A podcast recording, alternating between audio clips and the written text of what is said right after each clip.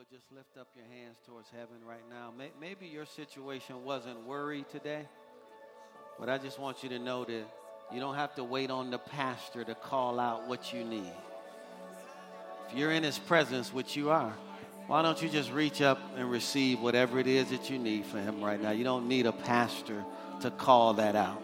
You call it out for yourself and receive whatever it is that you need from his presence right now. We thank you, Father. Help us to be more aware, not just in church, but 24 hours a day, seven days a week, because you promised you'd never leave us nor forsake us. So wherever we are, you are there. Help us to be more aware of it. In Jesus' name. Hallelujah.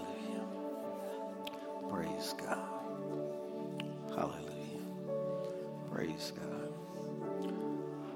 Hallelujah. Praise God.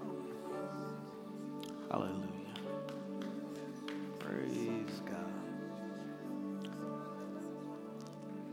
Praise God.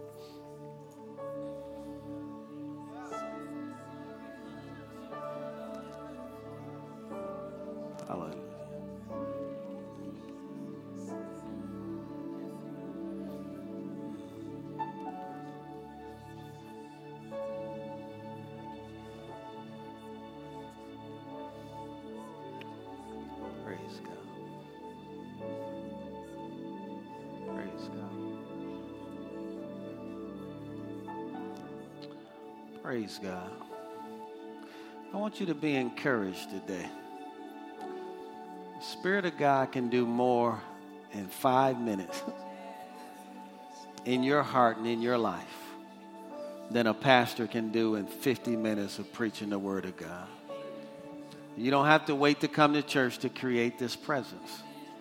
You can turn on your own worship music right at home in your own study time, you'll find that this atmosphere can be present right in your home. You can receive whatever you need whenever you need it because God is everywhere. As long as we're everywhere, God is everywhere. If you would, just love on someone today. It's just a sweet spirit in this place today. Just love on them. Speak life. Encourage them. Thank you, music department, praise team, band. Sweet, sweet spirit in this place today. It is the presence of the Lord. Praise God. You can be seated. Thank you for that. Thank you.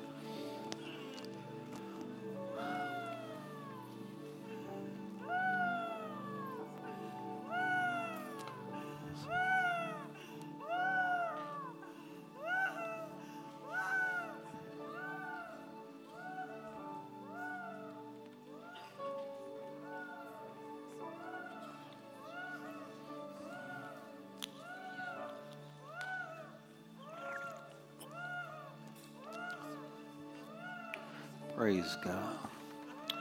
We'll just leave that alone. I don't know what the Holy Spirit is doing, but I know it's good. if He's doing it, I know it's good. and it will produce good results.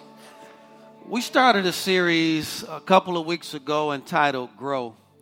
And I'm convinced at the end of the day, this is the deal. It's whether or not we're growing in Christ. It's all that matters at the end of the day. Is are we better today than we were yesterday? Are we better this week than we were last week? Are we better this month than we were last month? And are we better this year than we were last year? At the end of the day, that's why Christ saved us, so that we can grow up in Him. When we grow up in Him, then our lives begin to look just like He designed for them to look. And of course, He gets all the glory, the honor, and the praise from that. We're going to move on to our next grace today, which is knowledge.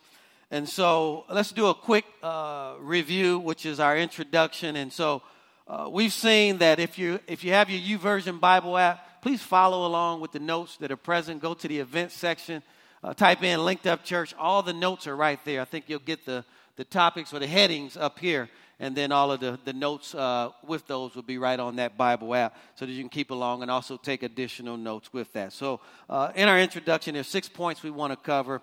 Uh, we've seen that growing, number one, in the knowledge of Jesus is a process. It doesn't happen overnight, it's a process. And so, that begins with the foundation of faith. So it starts with faith, which is trust and conviction.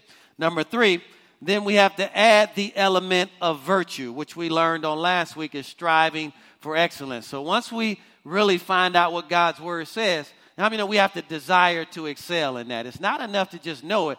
We want to be excellent in what we know. And which makes sense because when you add knowledge to that, you'll see how those all have to work together for us to really model the growth that God has designed and desired for us. And then it says to faith and virtue, number four, we're told to add knowledge. From 2 Peter chapter 1, verse 5. We'll read that in a moment. And this makes sense because in 2 Peter chapter 1, verse 5, uh, it tells us here, uh, but also for this very reason, given all diligence, he said, add to your faith virtue, and to your virtue knowledge. Well, why does this make sense? Number five, what good is it to have conviction or faith and the desire to excel? Number six, unless we know where to focus our faith and channel our virtue. So now we know that what this is really all about, folks, is not using faith and excellence to get things. It's really to channel all of that in the direction of our relationship with God. And this is going to be so key today. Most of us are raising children. How many know children will do what you want them to do so that they can get what they want? That means you have a relationship with them. Okay, that's one, one good amen I heard on that front row. Come on now, that's real. Right? And because we don't live with them, we're not with them when they go to school. But really, who they are when they're not with us is who they really are. Right? And so they'll come home, do what we want them to do so they can get what they want. But that doesn't mean that the relationship is intact. All right? And so this is what I want you to understand today. Eh, we can have faith, we can want to excel in it, but at the end of the day, what he wants is the relationship to be right. Does that make sense to everyone in the room? So that you can know the why behind what you're doing. Motive is everything with God. See, why do I have faith? Why do I want to excel in it? Because I want to make God look good. I want to make Jesus famous. I want to show everyone what it's like to have an awesome relationship with their Savior. Right? So that the whole world will desire to have what we have. And now what we tell them is not more powerful than what we show them. We can say this happened because of my relationship with Jesus. This is where he's going with this, okay? So now, Therefore, knowledge is an essential element in growing in the knowledge of Jesus Christ. So while it may sound redundant, there's a subtle difference in two words translated for knowledge in our text today. And really, in the entire New Testament from the book of Romans, there's really only two words used for knowledge. And we're going to look at both of, both of those today, and both are used in our text. They're really the same, but they're slightly different. It's different. So we're going to look at seven aspects of this today. Let's start with number one. Let's look at the definition of knowledge. Okay, the definition of knowledge. Peter uses the word epignosis in the phrase the knowledge of Jesus Christ. And we're going to look at that in 2 Peter chapter 1 verses 2, 3 and 8. So let's look at those together. In all three of those texts, it's the word epignosis that's used for knowledge, and we'll define what that means in a moment. In verse 2, he says, Grace and peace be multiplied to you, but then he tells you how. In the knowledge or epignosis of God and of Jesus our Lord. So we can have grace and peace multiply, but we can't have it without a relationship with God through Jesus Christ. Can you all see that? All right, and so that's that word epignosis. Verse 3 he says, as his divine power has given unto us all things that pertain unto life and godliness. Now, it's a slight change, folks, but it's major. You remember, most of us have learned faith through Matthew, Mark, Luke, and John. That is the Old Testament. right? And so the Old Testament was laws and rules, right?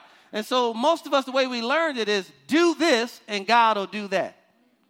Right? And so we go through our checklist. Do I have, have I forget, does there anybody, this ain't working, because you know, all of this stuff, and we get into works and we miss out on the relationship. Right? And then when it doesn't work, we say, What's wrong with it? I did everything they told me to do because all your faith was in your work and not in your relationship. So you'll see on this side of, of, of grace, right, which starts at the book of Romans, he says, I've already given you all things that pertain unto life and godliness. But it's not automatic. Said it's through a relationship with me. Right? we all understand this. We're raising children, right? We, I'll use my son as an example. He knows there are four requirements for us, and, he can get a car, right? So I took him out. Uh, he just turned 16 on Saturday. I took him out, let him sit in his, his dream car. And I said to him, That's your car. That's yours. It's already been provided for you, son. Now, what's going to determine the depth of our relationship is if he fulfills the requirements. See, it would be wrong for me to just give it to him without a relationship. And it'd be even more wrong for me to think we have a relationship and he's not doing what I ask him to do. Right? So, two of the four requirements for him are still undone. But he's got time. That's interesting. After he got back from sitting in that car behind that wheel, that boy came home a different boy, didn't he? That boy said, Can I mow the lawn? Because, see, part of this is he's got to save a couple of thousand dollars. Or $1,000, I'm sorry. He's got to save that. I mean, a lot of adults can't save $1,000. So, so, so the drill is not about him having to save that before we can buy the car. It's teaching him how to save money. You're not going to get the car you want without all A's. So I made sure I showed him some other cars. Anywhere in between here you can land. But watch this the choice is his. So I've already provided but it's going to be through his relationship. Does this make sense to anyone? So I need you to understand everything you're worrying about, he's already provided for you. Right? And so instead of spending time worrying about that, why don't I just continue to work on my relationship with him? Okay? Is this making sense to anyone in the room? All right, let's keep traveling because this will make so much sense to you today. Then, well, uh, that pertains unto life and godliness, but he said it's through the knowledge of him that has called you to glory and virtue. Now, again, this would make sense to us. I, I won't turn there, but I'll partner it with another verse. Romans chapter 8, verse 36 verse 32, I'm sorry, the scripture says, in the mouth of two or three witnesses, let every word be established, right? So I really shouldn't make a statement like that if there's not another witness in the scripture that confirms exactly what I, I just said. So if you look at Romans chapter 8, verse 32, it says, How shall he not, if, if he spared not his own son, then how shall he not with his own son freely give you all things? Is that not what it says? Romans chapter 8, verse 36. If he did not spare his own son, but delivered him up for us all, how shall he not with him also freely give us all things? So I, I, need you to understand if he killed his son for you, what's a job? What's a spouse? Come on, what's healing your body? Come on, what's paying your bills off? Come on, we got to come up in our thinking. We're out here worried about stuff that's already taken care of. But if I don't know, then I'm going to worry. So information is important. So, the word epignosis, by definition, means to become thoroughly acquainted with, to know thoroughly and to know accurately or to know well, according to Thayer. Such knowledge comes only as we demonstrate all eight of the Christ like graces in our lives, which we will see over the next several weeks, is a process. You don't get all of this at one time. You develop these over time. That's why he kept using the word diligent through a diligent pursuit. If you only hear this on Sundays, that's how you'll grow over the course of the year. But if you want to grow faster and grow stronger, then you'll study every day. Right? And so you determine this. And so, um, so that's epignosis. Number two, knowledge or gnosis adds a different element. Knowledge, knowledge or gnosis adds a different element. So Peter used the word gnosis when he tells us to add knowledge to virtue in verse 5. Let's all look at that together. 2 Peter chapter 1, verse 5. He doesn't use epignosis, which means to become thoroughly acquainted with, right? He uses the word gnosis here. He says, but also for this very reason, given all diligence, add to your faith virtue, to virtue gnosis. A little different here. Let's look at that. The word gnosis means a seeking to know an inquiry, and I love this word according to Vines, investigation. Wycliffe says this word conveys the normal idea of knowledge or epignosis, but it also adds an awareness through study, and I like this word right here experience. And so I like to liken it to a relationship. You know, when I was dating my wife, we were going through epignosis. We were becoming acquainted with each other. Right? And, and what you'll learn while dating, everyone puts their best foot forward. It's not until we marry them and we live with them that we enter over into gnosis.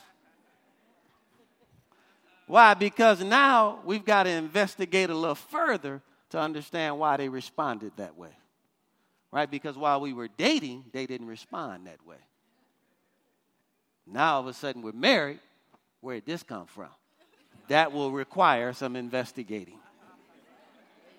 Watch this. Now that we're married, it's interesting when you're dating, we go back our separate ways. So we can disagree with, about something, but she going back to her place, I'm going back to my place. We won't have to see each other. Now, when we disagree, we're right there. Can't go nowhere. Hello, somebody. So, so now we're getting ready to experience each other at a different level. Right? I like to liken epignosis as getting acquainted with Jesus. A lot of times that's through what other people tell you about him. Coming to church, hearing a message. Thank God for that, right? Reading somebody else's book. But you're reading someone else's gnosis and hearing someone else's gnosis when it's epignosis to you. Are you listening? Right? It doesn't become gnosis to you until you take it home and study it for yourself. Then we'll stop saying the, the, the apostle told me, the bishop told me, the such and such said, right? We'll say, no, God said to me. Because now I know him, gnosis, for myself. Through my own investigation, and I have my own experience with him that I don't have to be moved by what other people are telling me about him. Is that clear with everyone in here? This is so important, right? So we're talking about a whole deeper level of your relationship with God. Coming to church is one thing. Let's thank God for that. We should do that, but it cannot stop there. What happened at church was epignosis. You became, you heard, you became acquainted with. It doesn't become gnosis until you take these same notes home now you want to know him for yourself. And I just want to give you a heads up. Today, if a pastor is talking, I wouldn't even believe him, just, just off the rip. I know you all like, he didn't say that. I wouldn't. I would listen, that's it, and take notes. And then I'd go home and investigate for myself. But that's all I'm going to do is listen in church. It's not going to be true for me until I investigate it. That's the next step for you. All right, let's keep traveling. so, knowledge or gnosis adds a different element, right? So, the word, according to Vines, means a seeking to know, an inquiry, investigation. Wycliffe says it's an awareness through study and experience. See, that's, that's on your own. Uh, and then this knowledge uh, pertains to understanding the will of God and the way of salvation through Jesus Christ. So this is where I heard it, but now hearing it is not enough for me. Epignosis is not enough. I have to understand how this works for myself. It's important that I've heard the series on marriage, I've heard the series on relationships, but that's not enough for me. I've got to understand it so it can work in my marriage. You all understanding that? Does that make sense? All right, so now Go to Luke chapter 1 and let's look at verse 77. Luke chapter 1 is all about the lineage of Jesus Christ. Uh, his entire lineage uh, is really outlined in chapter 1. What he came through, who he came through. And then in verse 77, it really gets to why he is actually here, why God sent him, a real purpose for him being born. And it's such a powerful uh, verse here. It says, to give knowledge of salvation. To give knowledge of salvation. That word salvation is soteria. So he's talking about knowledge of how to be whole, knowledge of how to be delivered, knowledge on how to walk in divine health. It's really talking about the entire package of salvation. Jesus came to give us knowledge on how that works so that we can understand and work it in our lives, to give knowledge of salvation to his people, and then by the remission of sins. The word remission means to pardon, it means to forgive. We've got to understand, folks, that God is not mad at you. Uh, if you sin on your way to church today, God already forgave you of it. He's already pardoned you of that. He's not mad at you. He loves you. See, that's hard to receive and he literally sent his son to remove it. The only reason I struggle with it is because I'm still aware of it. Once I get an understanding, I no longer struggle with something he's already delivered me from. Does that make sense to anyone in this room? It's just if I think I struggle with sin, I struggle with sin just that simple. If I don't, I, I won't. Go to Philippians chapter 3 and let's look at verse 8. Philippians chapter 3, verse 8. Now, again, you've got to want to learn today. This will be no hooping, no hollering, no shouting. You've got to want to learn something today, right? Philippians chapter 3, verse 8. Now, uh, Paul here, uh, writing to the church of Philippi, after he described all of his successes in life, I'm of the tribe of Benjamin. I'm a Hebrew of Hebrews. I'm a Pharisee. I know the law frontwards and backwards. Look at what he goes on to say here in verse 8. He said, Yet indeed, or really we'd say but, which means cancel out all of that. I also count all those things lost for the excellency of the knowledge of Christ Jesus, my Lord, for whom I've suffered the loss of all things, and I count them as rubbish that I might gain Christ. So he said, All of my life accomplishments cannot be compared to my growth in Christ. Folks, you're heading somewhere when nothing in your life will matter more to you than your relationship with God. Folks, listen to me. You should know Jesus Christ better than you know your spouse. You should know Jesus Christ better than you know your children. You should know Jesus Christ better than you know your parents. Right? And once you get that and you understand that, it's through that relationship that I can have a great relationship with my spouse, a great relationship with my children, a great relationship with my parents. Why? Because I begin to understand how a good relationship works because I'm seeing it through his eyes and not through mine. If I only look through mine, then I might treat my wife the way my father treated my mother all my responses will be based off of my previous experience and how I was raised. I can't respond differently until I know differently. My grandmother used to say, Boy, when you know better, you need to do better. So we are to add to our faith virtue, which is this desire to excel in what we believe. But then we've got to add gnosis or the information necessary to truly epignosis Jesus Christ. I got to dig a little deeper to make sure that I understand that I truly know Jesus Christ. See, believe it or not, with, with our children, you don't know whether or not they're listening to you until you evaluate whether or not they're doing what you asked them to do. Right? My brother, my son woke up on his birthday. I said, son, give me a gift on your birthday. Said, What's that, Dad? Clean up your room.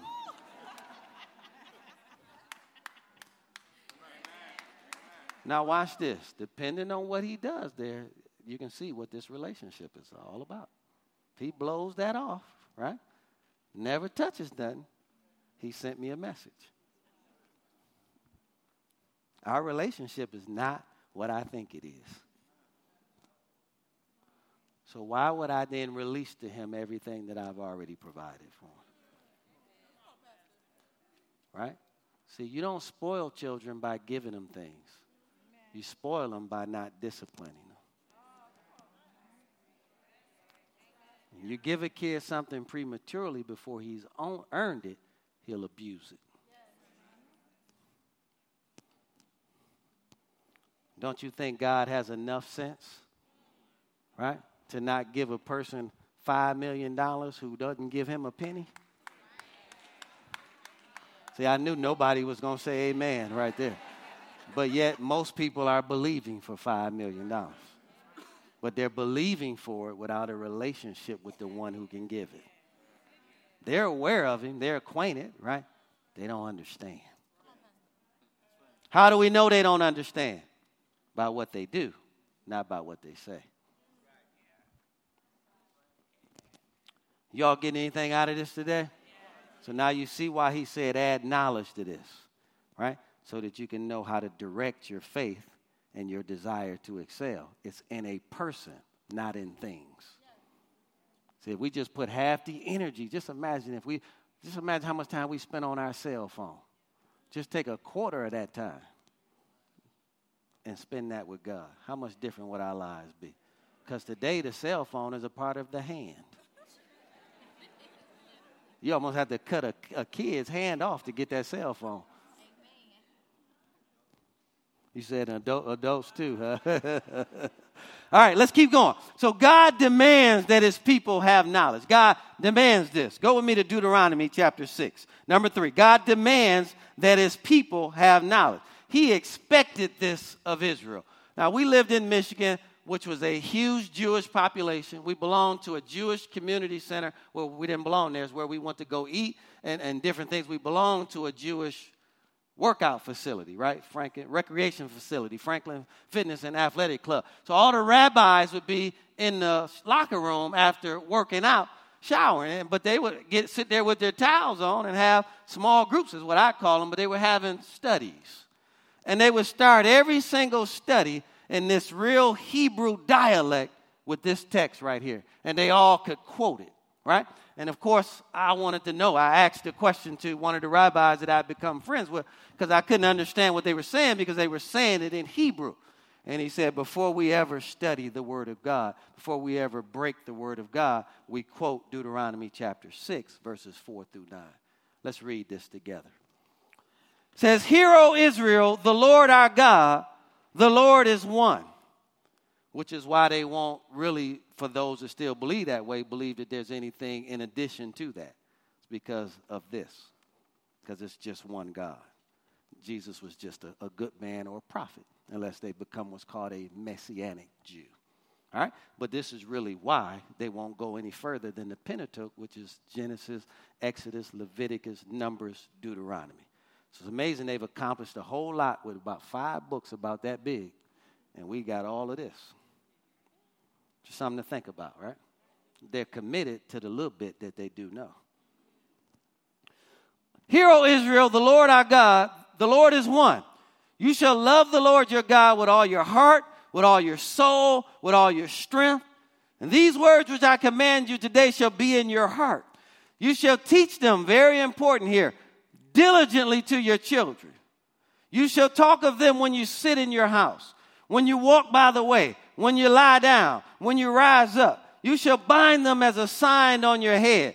They shall be as frontlets between your eyes. You shall write them on the doorpost of your houses and on your gates.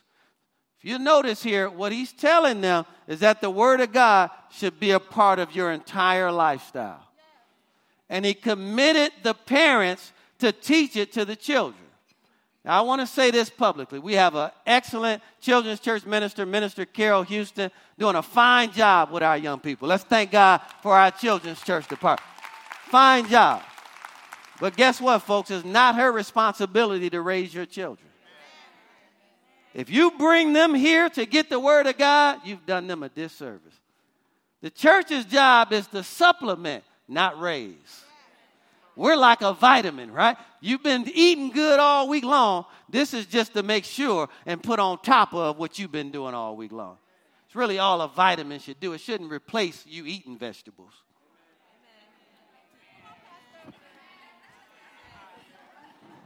Somebody better say a stronger amen in that. I, I said a vitamin shouldn't replace us eating fruits and vegetables. All right? And so that's all it should do. We've got a dynamic youth minister over there. I'm telling I'm so I'm excited about this young man's upside, Nehemiah Ray. I'm excited about where God is taking him. Tremendous upside. But his responsibility is not to raise your children. We didn't send our kids over there for him to raise them. Just simply supplement. So if you see in here, this is a holistic responsibility, and nowhere in here does it mention the church or the synagogue. All of this is supposed to happen at home. Which means if you're waiting to get to church, you're too late. Whole lot of life happened between last Sunday and this Sunday that you or your kids wasn't prepared for. All right. Let me tell you how important this is. If we don't confirm our kids and affirm our kids, then someone else will. So both my wife and I, for my son's 16th birthday on Friday night, I had him all Friday. I had him all to myself the whole day. And everywhere we went, I reminded him of who he was. And when we came home, I said, "Son, come on in the office for a minute. It's time for, for me to do something for you." And I took him in there and I opened up the scriptures to him from Genesis to Revelation and I defined who he is as a man. I said, You are a man of God. You will not struggle with homosexuality. You will not struggle with fornication. You will not struggle with adultery. You are a young man of God, and God needs you.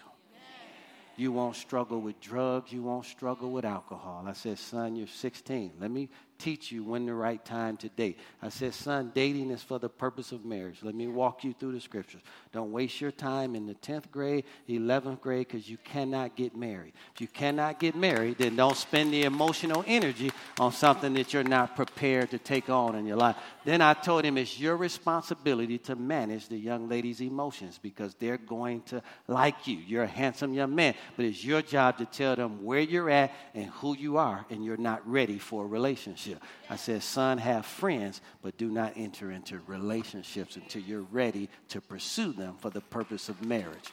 And I went on and on and on and on about who he was and, and what he'll do and, and God needs him. And if, and if you, God needs you to be a voice to your generation, or there'll be no truth in the land, there'll be no truth in your generation because God needs you. We don't need you after you leave this house. God is the one that needs you, son, and He's waiting and He's depending on you to rise up and be the man of God that He placed you in this earth to be. He desires godly seed. Listen to me. If we're not affirming our children, and then I laid hands on him, I had him stand up and I laid hands on him and I spoke that into his life. We hugged each other and listen, I kissed him on his cheek and I kissed him on his forehead and I said, son, I love you. And if you don't have anybody else in this world that will be there for you, be loyal to you and help you for the rest of your life, I'm telling you, your father will be there for you until I leave this earth. And we had a moment and we hugged. Then his mother took him on the next night and she affirmed him from the female side and she spoke into him. And then she put a necklace around his neck, a purity necklace, to commit himself to saving himself until he gets married. And nothing blessed me more than to see him come downstairs proud of that moment and showing me what was on his neck. Now, that's not guaranteeing, folks, he'll live any of that. But what it is guaranteeing is that as parents, we did our part. Now we have to trust God with the results. Because if you don't affirm and confirm your children, then you'll leave it up to young Jeezy to do it. I can't remember all these new rappers' names. What's uh help me out? You got them all. Who no, I'm just messing with you. What's the one getting ready to get married right now? Uh, y'all already, y'all know. Q, help me out. What's the one? Gucci Mane. Y'all, y'all, Right?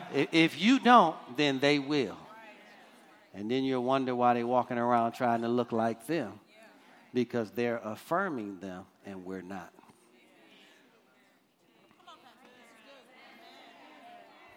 They're telling them who they are. Migos. And, and, and listen, I don't even understand what they're saying. But them kids know. If you're not giving them something to compare that to, you don't have a chance.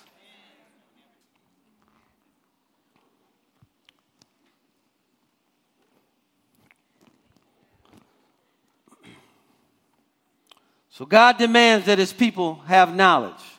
He expects it of us today. Go with me to Colossians chapter 1.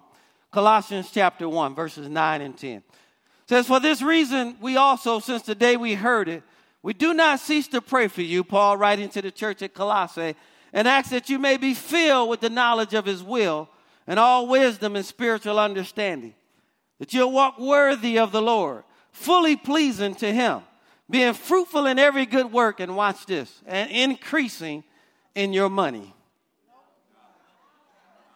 See, it's amazing. Every time we minister on increase, it's about money, isn't it? But that's not the most important thing you need to increase in.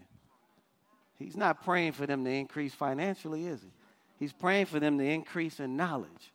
Because if you increase in knowledge, finances are going to follow. Listen, you don't want the money without the relationship anyway, because it's going to reveal more of who you are. See, I like to say it this way: if you were broke and you tricked in Motel Eights, you just your money was where you could trick at. But you give a trick a hundred thousand dollars, and they move from the Motel Six to the Westin. But still a trick. And eventually the trick is going to move right back down to the Motel 6. Don't shout me down because I'm preaching real good. See, I only want the money with the relationship. I don't want it without that. How many y'all glad you came today? I know that's an urban example, but I think everybody here understands what I'm talking about, right? I got to be more diverse in my examples. God is displeased when we lack knowledge. I'm going to go through these quickly for time's sake. God is displeased when we lack knowledge. You know, we've all been told what you don't know won't hurt you, right? In the kingdom, it's the direct opposite. What you don't know destroys you. Hosea chapter 4, verse 1 says, Hear the word of the Lord. This is prophecy. You children of Israel, for the Lord brings a charge against the inhabitants of the land. Well, what is that charge, Lord?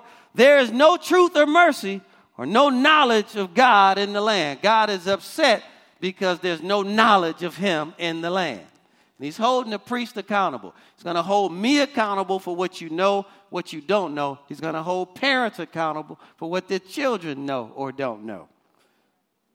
Verse 6, he says, My people are being destroyed for a lack of knowledge.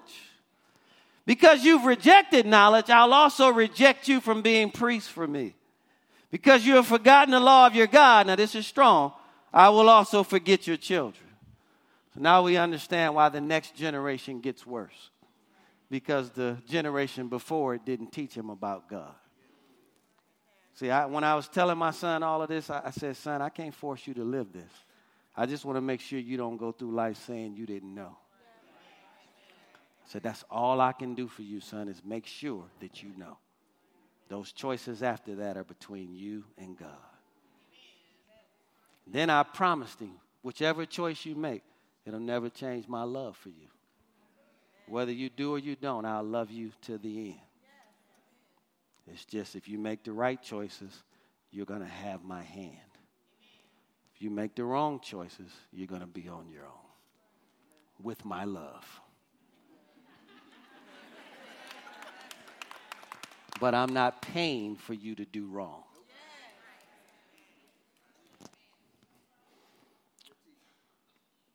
So, without knowledge, under number four, all sincerity and zeal, all the sincerity and zeal in the world is in vain. Go with me to Romans chapter 10. I mean, a lot of people can be sincere, but you can also be sincerely wrong. Right? In Romans chapter 10, it says, Brethren, my heart's desire and prayer, verse 1, to God for Israel is that they may be saved. delivered. For I bear them witness that they have a zeal for God, but not according to knowledge. And how many know it's dangerous to be on fire for God and not know why you're on fire? Right? We, we see that all the time. Zoom, zoom, zoom, zoom, running all over on fire for God, we think. And then we say, well, what happened to such and such? We haven't seen them in about eight months. Right? Well, well, they had a lot of zeal, but no knowledge. Right? Because if they had knowledge, they'd never leave God. So it's dangerous to have a lot of zeal, but no knowledge. For they, verse 3, being ignorant, ignorant of God's righteousness, seeking to establish their own righteousness, which was from the law, have not submitted to the righteousness which is of God. See, they were uh, committed to making sure that they stuck with works which were by the law. What, what, what uh, Paul was trying to help them understand was that it was no longer according to works, it was according to faith. All you've got to do is believe under this dispensation. He says, For Christ is the end of the law of righteousness to everyone who believes. So he's introducing a new law, the law of faith, which is in Christ Jesus. You're no longer the old under the old law. You're under the new law of which is which is a, uh, of faith in Christ Jesus. So, since a knowledge of God and His will was so important, then how do we add knowledge, the knowledge which we add to our faith and to virtue? How do we add that? Well, one of the clearest ways, folks, it can only be found in the Word of God. Number five, we must be diligent in our search for knowledge. And I'm going to challenge you all before you leave today. We must be diligent in our search for knowledge. Jesus is the ultimate source of all knowledge. Does anyone in here believe that? He's the ultimate source of all knowledge. Go with me to Colossians chapter 2. Colossians chapter 2. We must be diligent in our search for knowledge. Colossians chapter 2, verses 1 through 3 says, For I want you to know what a great conflict I have for you and those in Laodicea. For as many as have not seen my face in the flesh, that their hearts may be encouraged, being knit together in love, and attaining to all riches of the full assurance of understanding, to the knowledge of the mystery of God, both of the Father and of Christ, in whom are hidden all the treasures of wisdom and knowledge. So notice, all the treasure that you're looking for is in God and in Jesus Christ. Well, how do I diligently search for God? How do I diligently get to know God? Through the Old Testament. How do I diligently know Jesus Christ? Through the New Testament. Now, my pastor taught me that there are three dispensations. There are two testaments or wills, but there are three dispensations. There's the Old Testament and the New Testament. This is what Apostle Price, one of the main things he always wants you to understand is teaching from the dispensation that you live in. It's important to him. It's important to me too. All right, and so the two testaments are the Old Testament or will and the New Testament. Believe it or not, biblically, the Old Testament goes from Genesis to Matthew, Mark, Luke, and John. So it goes from Genesis to John, right? Because Jesus was still in the earth in Matthew, Mark, Luke, and John. So that's really the Old Testament. A lot of people believe the New Testament begins at the book of Acts. But really, the book of Acts is the second dispensation, or the Acts of the Apostles, or the Acts of the early church. And that is the book of Acts. Then the New Testament or the third dispensation begins at the book of Romans, which is the age of grace, which is what we live in right now. So if you think about most of what we learned was Matthew, Mark, Luke, and John about faith. Yep. Yep. Right? But that's looking towards the cross. If you listen to what Peter is teaching, and really everything from Romans on is being taught looking back at the cross. So it's no longer about getting God to do something, it's about responding to what He's already done. Is everybody clear on that? That's so important. So if I want to learn about Jesus, then I've got to learn about him through what the apostles showed and taught us in the book of Acts, right? Acts of the early church. But then more specifically, what they wrote about through uh, Romans, uh, through uh, Revelation. But I can also listen to what Jesus said himself in Matthew, Mark, Luke, and John. Is everybody clear? Because if you actually listen to his teachings, he was actually pointing you to what was coming, not what was. Is everybody clear? Did I say that slow enough? Right? He would even say things like, I only said this so you could hear it. I already know my father answered me. Right? So he's actually pointing to pointing us to what was coming. He was not trying to get us to live on what was. Then you've got to understand in Matthew, Mark, Luke, and John, since he's talking to Jewish, converted Jews in certain cases, he's got to talk their language. Right? And because he had not left yet, a lot of it was still applicable for the time that he was talking to them. But you'll see a complete shift once you get to the book of Romans. You'll no longer see what you have to do to get him to do something. You'll simply see how you respond, and it's all about a relationship, not a book of rules. Everybody clear? All right. So the scripture should direct our search. Let's look at 2 Timothy chapter 3 and chapter 2 very quickly. The scripture should direct our search. 2 Timothy chapter 3 verses 14 through 17, Paul encouraging Timothy, he said, Timothy, you must continue in the things which you have learned and been assured of, knowing from whom you have learned them, and that from childhood you've known the Holy Scriptures, which are able to make you wise for salvation through faith which is in Christ Jesus.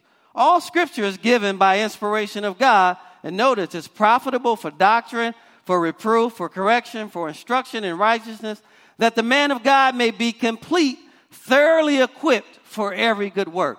The word complete means mature. So the only thing that makes us mature is the word of God. It's really the only thing that completes us and matures us and prepares us for every work that life will throw in our uh, throw our way. Okay. Now let's look at 2 Timothy chapter two, verse 15. If you could put the King James version up on the screen, if you're able uh, 2 Timothy chapter 2, verse 15, you'll notice the New King James Version says, Be diligent to present yourself approved to God. Now, I want you to listen very carefully. Look at the King James Version. It says, Study to show yourself. You don't study to teach, you study to live.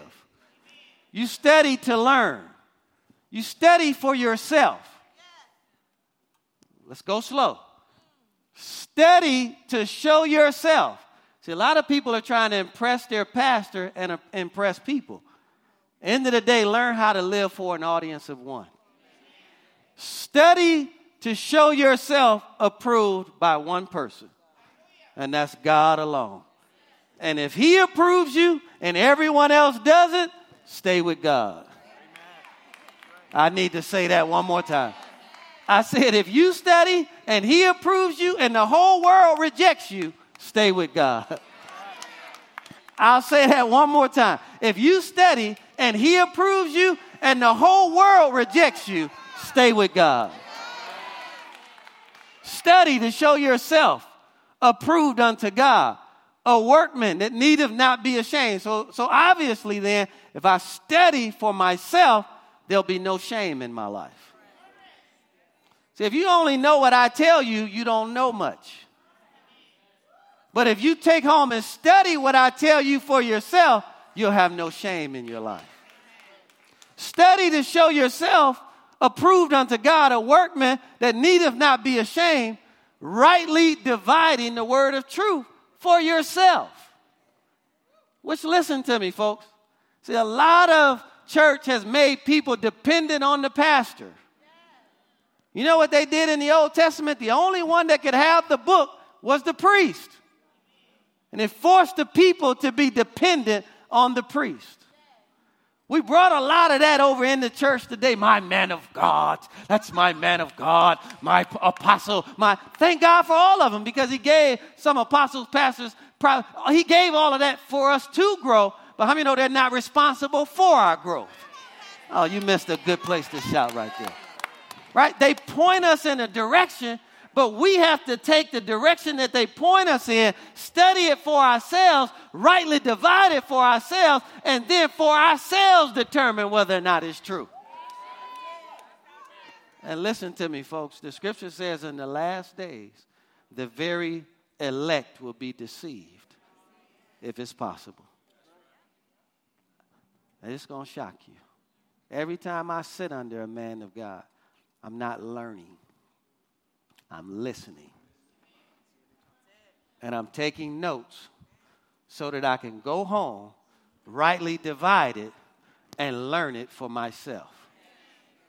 Because I can't live off of his gnosis. I can only live off of mine. So I thank God for them. You understand? We, we need them. I thank God for them, but they're not responsible for me. I'm responsible for me. That's why he says, study for yourself. Let's keep going. It's making sense to anyone in here? Now, can you see why he would say, add to your faith virtue, but to your virtue, knowledge? Right? So you can understand not just why you're doing it, but who you're doing it for. We must possess the proper attitude in our search for knowledge. Go with me to 1 Peter chapter 2. We'll just read one. I'm pretty much running out of time. 1 Peter chapter 2. We must possess the proper attitude in our search for knowledge. 1 Peter chapter 2, let's read verses 1 through 3. It says, Therefore, laying aside all malice, all deceit, hypocrisy, envy, and all evil speaking. Say, lay all of that aside. Oh, you all are following closely today. I was just really saying what it said, and you all repeated what I said. Man, this is a good group in here today. Let, us say it. I didn't really say it for you all to say it, but say, lay all of that aside. All right, that's good. We having church today, right? So he says, don't just, what I love about God, He never tells you what not to do without telling you what to do. You ever notice that about God? That's a good parenting tip. Don't, don't take stuff away and punish without instruction. So he says, therefore, laying aside all malice, all deceit, all hypocrisy, envy, and all evil speaking, as newborn babes, desire the pure milk of the word, that you may grow thereby. This is what I love. If indeed you have tasted that the Lord is gracious. That word gracious means good. The word tasted means to try and experience. How many of you need to try and experience God for yourself? I'm so tired of hearing everybody else's testimony. I, you, at some point, you got to want to have a testimony on your own. Come on, somebody. Thank God for every testimony that we hear about debt free and all of that. But man, I want my own testimony. I want to try it. I want to experience Him for myself. Why? Because if He did it for them, so every time you hear a testimony, it should just inspire you that if they went from nothing to something, then I can go from nothing to something. Why? when I apply gnosis, a diligent study and investigation on my own to understand how they got there. He said, taste and experience for yourself that I'm good. Try me, experience me for yourself. You're going to come out with the same conclusion every time. If you trust him with your money, you're going to see he's good. If you trust him with your health, you're going to discover he's good. If you trust Him with your marriage, you're going to discover He's good. Marriage is good. That woman, that woman, 48 years old over there, looking like she about 28. Girl, make me want to just put some butter on you and sop you up like a biscuit. Where was I at in my message? He's good, right? He's good. Taste and experience and try him for yourself, glory to God, and discover that He is good. Hallelujah. Hallelujah. Hallelujah. Any area of your life that you'll investigate for the purpose of understanding, you're going to taste and experience that He is good. And He's not just good some of the time, He's good all the time. All right. Number seven, let's close here. Do we demonstrate that acquiring knowledge of God's word is a priority? We're going to close right here. Do we demonstrate that acquiring knowledge of God's word is a priority? Do we demonstrate that? What does that look like? Do we make daily Bible reading and study a priority in our lives? Don't answer this question. When's the last time you opened up the book when you weren't in church? That tells you the level of priority that it has in your life. Right? Don't get condemned because you can start today by giving it a higher priority in your life. Two amens. I was just waiting on a third one. Okay, we're good. Do you make daily Bible reading and study a priority in your life? Let me give you some recommended online tools. These are the only tools that I use for study, okay? Let me give you these. They're, they're, they're right in your YouVersion Bible app notes, but just in case you're not following along there, let me give you this, these tools, right? Easy tools. One is called the Faithlife Study Bible. It's an app? Can cost you anywhere from $24.99 to $400. You can partner that with the Logos uh, Bible app and every study word, everything you need is really in those two tools right there. Powerful tools right there on your phone or on your tablet, whatever device you have. Powerful tools. Faith Life Study Bible, partner that with the Logos Study Bible. Of course, you all know the YouVersion Bible app, right? That's what you're working with today. Great devotionals that are on there. Challenge yourself. I personally believe I got saved through an angel. I personally believe that with all of my heart. One of the things that the angel said to me upon leaving and walking off and walking into a field for me to never see this individual ever again, he left me with a book which was a 31 day experiment. The angel challenged me to do it for 31 days. In that devotional was spending 15 minutes a day with God and going to church every single Sunday and Bible study on Wednesdays if the church offered that. Right? 31 days. I received that my sophomore, junior year college. I never did it, but I never forgot it. Right? He challenged me to spend 15 minutes in the Word, I'm sorry, 10 minutes in prayer and Word every single day with a little green Gideon Bible. If you went to college, you remember the little green Gideon Bible that they, they give you when you get on campus? Look, green Gideon Bible is what he gave me. I would read that for five to 10 minutes and pray for five to 10 minutes, five days a week. Right? I'd take the weekends off because I had some other things to do. I didn't have full understanding. But after I graduated from college, I never forgot that book. And then I came home and I said, while I'm looking for a job, I'm going to do this 31 day experiment. And folks, my wife is sitting right here. Listen, man, I put everything I love on this. 20 years. Have you ever seen me miss a date with God? In 20 years of marriage next month. She's never, that first 30 days, folks, disciplined me for the rest of my life. First 31 days. You know why? Because for 31 days, I got to know God for myself. And every day I was having experiences with Him that was showing me that He was who He said He was. And I haven't looked back since then. I'm telling you what the secret sauce is, folks. I'm giving you the secret recipe knowledge of God's will. Not just knowledge of it, but full understanding. Because if you understand it, then you can do it. YouVersion, go on there. They, have got five day studies, 10 day study, 30 day study, whatever you need, 365 days, but do it.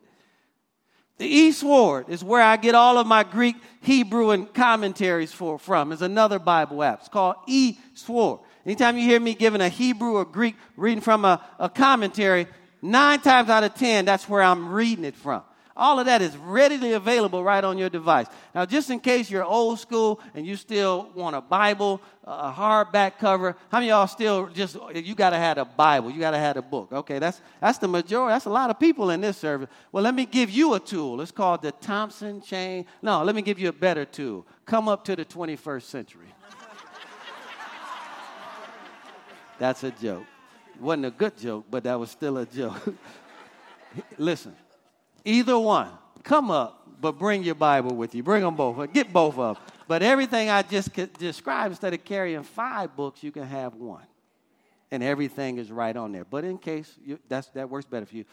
When I was a dean of a Bible school, we would tell every student to get what was called the Thompson Chain Reference Study Bible because it has word studies, character studies, subject studies, and everything you need, whatever study you want to do, is, is in that study Bible. It's called the Thompson Chain Reference Study Bible. It's a great tool to get started with until you come up to the 21st century and get some of these new tools. Okay? But it's all available to you. I might even, Minister Vincent gave me a great, excellent idea. I might even challenge all of us at some point. I'm not saying I'll do it tomorrow, but maybe we'll all pick one together and we'll do it because you can share and group and encourage each other, right? Maybe we'll all challenge each other and do 30 days together. Wouldn't that be nice? And then we can encourage each other, check in on each other, congratulate each other. But here's my point get started today. Worst case scenario, get set up today so you can start tomorrow. All right? Go before him, get before him, let him lead you. All right? Do you utilize opportunities to study God's word alone and with others, right? Are you in a small group? Are you part of a dream team. The, the, beauty of the small groups is you get to learn on your own at home, but then you get to get with another group of people and you all can study and encourage each other. Sometimes they've seen something that you didn't see, they learn something that you didn't learn, put all that together, and we help each other because iron sharpens iron. We really desire ultimately that our dream teams get together before they serve and share a word of encouragement with each other and build each other up, right? Let that iron sharpen each other. And so study on your own, but also study with other people. Some of the best best times we have in our marriage is times when we're studying together for the purpose of growing our marriage or becoming better parents. Some of that's the most romantic stuff we could ever do with each other is to spend time in the Word of God together so we can get the devil out of this situation. At some point, you've got to realize, let's get him, let's me and you get together and let's get him out of here. Because we're not each other's enemy, we're husband and wife. But we have an enemy, Let's get him out and let's us get together with God's word so we can have victory. So important that you not just do it alone, but you do it with other people. All right? First Timothy chapter 4, I'm just going to quote these, okay? If you'll do this, your progress will be evident to yourself and to everyone you come in contact with. First Timothy chapter 4, verses 12 through 16. Paul told Timothy that if he continued then his progress would be evident to all he comes in contact with. Folks, if you'll just start today, I promise you, you look up one year from today, you won't even recognize yourself. If you'll do this every single day, you won't recognize yourself in any aspect of your life. You will have grown so much in him. Okay? And then in James chapter 3, it's best seen in our relationships with other people. This is where we best know if we're growing or not. Uh, James chapter 3 talks about the wisdom that's from the world is always going to have strife, envy, and division in it, right? And so, how many know that didn't come from God? So, anytime you see strife, God is not in it, right? And so, you've got to learn quickly how to avoid it and not be around people that that's all they want to do is promote it. I don't judge them, it's just as soon as they start talking about people, I remove myself from it right? And you've got to learn how to do that. And my wife and I, we've mastered. We're not going to let you talk about her. You, you, you're not ever going to come talk to me about her. The first thing I'm going to tell you to do is bring her with you with, with anything you want to talk to me about relating to her. And that's exactly what she's going to do. I've learned how to do that with people too, because they'll try to divide. You know how people are, right? Did you hear this about John? Did I hear what about John? Well, I heard that he did this and he did that. Well, well, sounds like that's between you and John. Why are you coming telling me about John, something that John did wrong? Sounds like that's between the two of you. So let's you, me and you, go talk to John so you can tell John exactly what you just told me, and you and John can work that out together. Oh, no, that's all right. We don't need to do all that. I was only telling you so you could be aware. Sounds like you need to be aware and tell John because I'm a third party, so I don't know what you're talking about. But you see how people will stop all of that once they know that your, your ears are not a garbage dump. One of my greatest mentors, man, if you can stay out of this, you're going to stay out of a whole lot of mess. So I've learned stick, hang around people who have your answers, not share your problems. Love them, but they can't help you get to your next level. Keep them as friends, but make sure you get around some other friends or people who, who have your answers. I didn't get out everything I wanted to share with this group, but I want to close with this thought. Proverbs chapter 12, verse 1 says that when you love instruction, you're going to always have knowledge. And those that don't like correction, the scripture says, are stupid. Proverbs 12 1. And so when you love instruction, you're always going to make yourself available to knowledge. I'm just going to use one area of my life. Uh, this story has, it will stay with me because it's changed me for the rest of my, rest.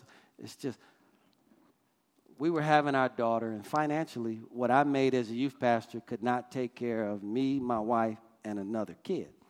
I was making good money just for what we were trying to do, it, it couldn't do it. And, and I was ahead of the curve because I knew we, when we were getting ready to have kids. And so we started investigating, and, and, and we wanted some instruction on how to really create some additional income streams because I'm called I want to be in ministry. So we, Lord leads us to some people we had favor with. They were deca millionaires. Everyone know what a deca millionaire is? That means you at least have 10 million. All right? And so I knew that they were rich when we pulled up at their house. We pulled up at the four car garage, uh, which had a guest house on top of it. The next door neighbor came home. He had a helicopter pad in the front of his house. He said, Forget traffic. A helicopter picked him up, took him to work, and brought him back home. Then a golf cart came and picked us up where we had to park because it was too far to walk to get to the main house. So we jumped on the golf cart to get to the main house, right? They take us down in the basement, and they said, the assistant said that he's out on the lake on his boat and jet skis. He'll be in shortly. Have a seat. Now, how many you know I'm getting ready to listen to everything he's getting ready to tell me? But this will shock you. He came in. My wife is sitting right here. He came in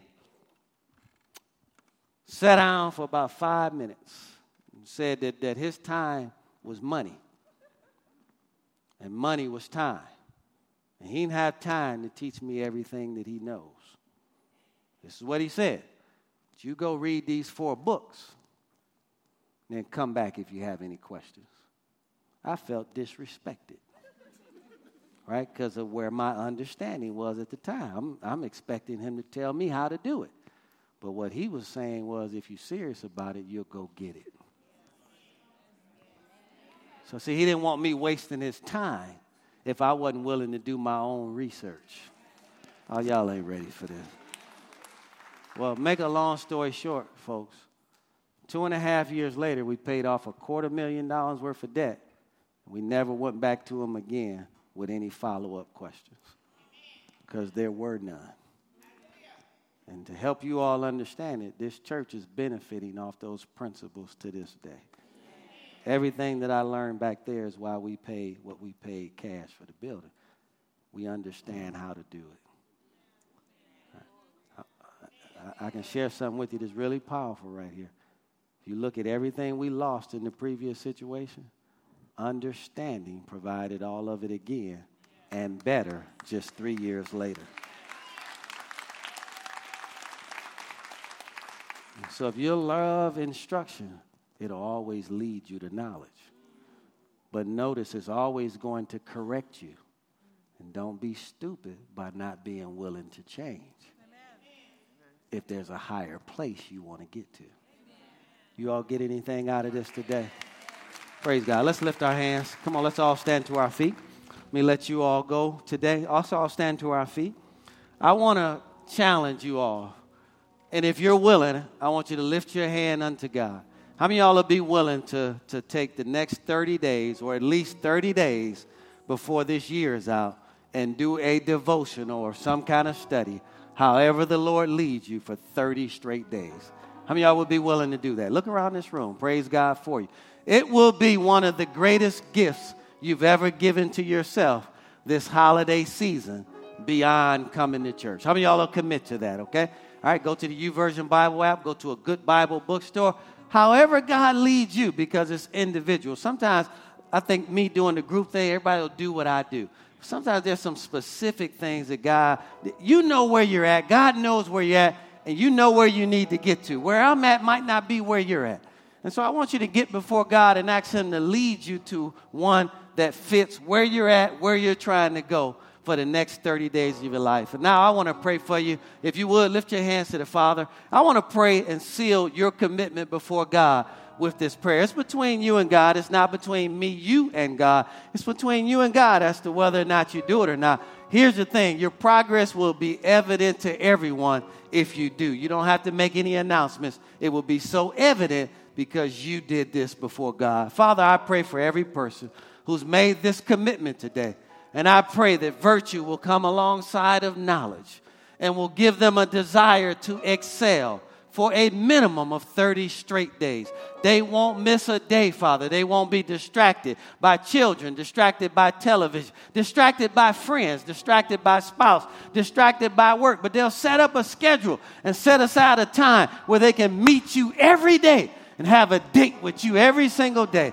And Father, I'm trusting you to confirm your word in their lives with signs and wonders follow. Allow them to taste and experience that you are good for themselves and give them a longing and a hunger and a thirst to never ever not do that again in their lives. Father, we agree, we believe, we receive every time we pray, and we thank you for it in Jesus' name. And everyone that agrees with that prayer, shout it. Amen. Now, if you would, just look up here at me for a moment today. If you're in this building today, man, I want to give you the greatest invitation known to man. That is an invitation to become a part of the family of God by receiving Jesus Christ as your personal Lord and Savior. If you've never done that, man, it'll be the greatest gift of love you can give to yourself is by receiving the gift of Jesus Christ who died so that you could have everything. And so if you're in here today, you've never confessed with your mouth, believed in your heart that Jesus Christ is the Son of God and that God raised him from the grave, you can be born again today. Secondarily, you might say, Pastor, I'm already born again, but I've gotten away from God. I've just allowed other people to get in my head. My thinking just got off. My behavior followed. I know God is not pleased with the way I'm, I'm living right now. He may not be pleased, but He never stopped loving you, and He never, ever forsook you in that situation. And you're not waiting on God, God's waiting on you. So if you want to repent today, get your mind right rededicate your thinking back to God. We want to help you with that today. You want to come back to Him today. Thirdly, if you've never been baptized, filled with the Holy Spirit, Bible evidence of praying in other tongues. You want to learn more about that gift today. I want to pray with and for you. And then finally, if you don't have a church home, every sheep needs a shepherd. We believe this is a good church, it's a growing church. The leadership is growing, the people are growing. I want to challenge you today. If you don't have a church on, if this is not the one, then figure out which one is but plant yourself somewhere so that you can flourish and you can help that church flourish in its assignment from God.